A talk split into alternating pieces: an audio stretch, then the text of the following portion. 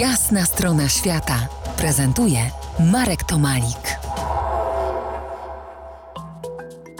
Po jasnej stronie świata Gosia Zdziechowska, polska doktor Doolittle, która od lat jeździ po świecie, by w ramach wolontariatu pomagać, opiekować się zwierzętami. Autorka książek dla dzieci. Dzień dobry. Dzień dobry. Książce Moi dzicy przyjaciele opisałaś 12 niesamowitych historii uratowanych zwierząt, którymi opiekowała się podczas właśnie tych wolontariatów w ośrodkach rehabilitacyjnych i sierocińcach na całym, na całym świecie. To już 18 przygód za tobą, 18 wolontariatów, opiekowałaś się 100 gatunkami zwierząt. Ile to już lat trwa twoja pasja?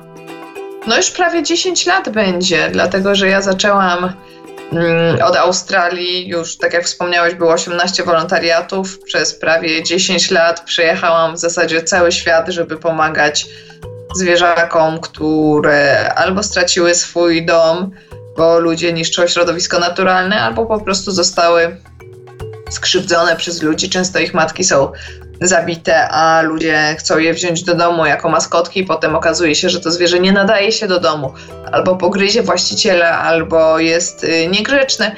No i ludzie potrafią na przykład wy, wyrzucić takie zwierzątko na ulicę, więc te historie są najróżniejsze. One na początku są smutne, bo te zwierzaki trafiają do ośrodka, natomiast yy, odpukać potem się na ogół dobrze kończą. Część z tych zwierząt wraca na wolność. Zawsze, jeżeli możemy wypuścić zwierzę na wolność, to robimy.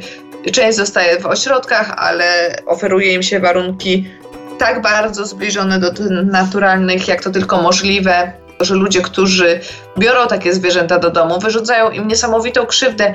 Nie tylko tym, że zabijają mamy i zabierają je ze środowiska naturalnego, czyli wyrywają z domu, ale też przede wszystkim dlatego, że źle je karmią. Ludzie nie mają pojęcia, dają im ludzkie jedzenie i to często takie y, też dla ludzi niekoniecznie dobre, gazowane napoje, słodycze, tego typu.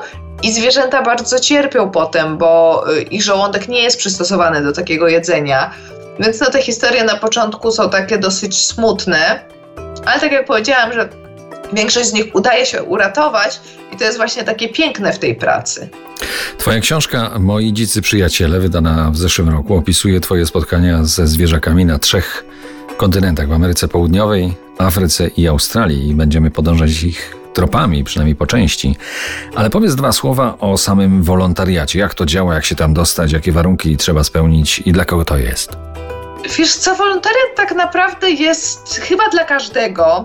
Ja już trochę jestem bardziej jak pracownik, aniżeli wolontariusz. Natomiast jeżeli ktoś, kto nigdy nie był na takim wolontariacie, chciałby pojechać, to polecałabym najpierw wyszukać ośrodek i sprawdzić. I potem najczęściej yy, ośrodki takie mają informacje na swoich stronach internetowych. Polecałabym raczej wolontariat dla osób, które kochają zwierzęta, ale też się ich nie boją.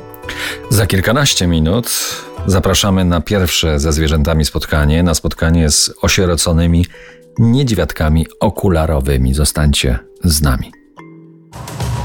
To jest jasna strona świata w RMS Classic.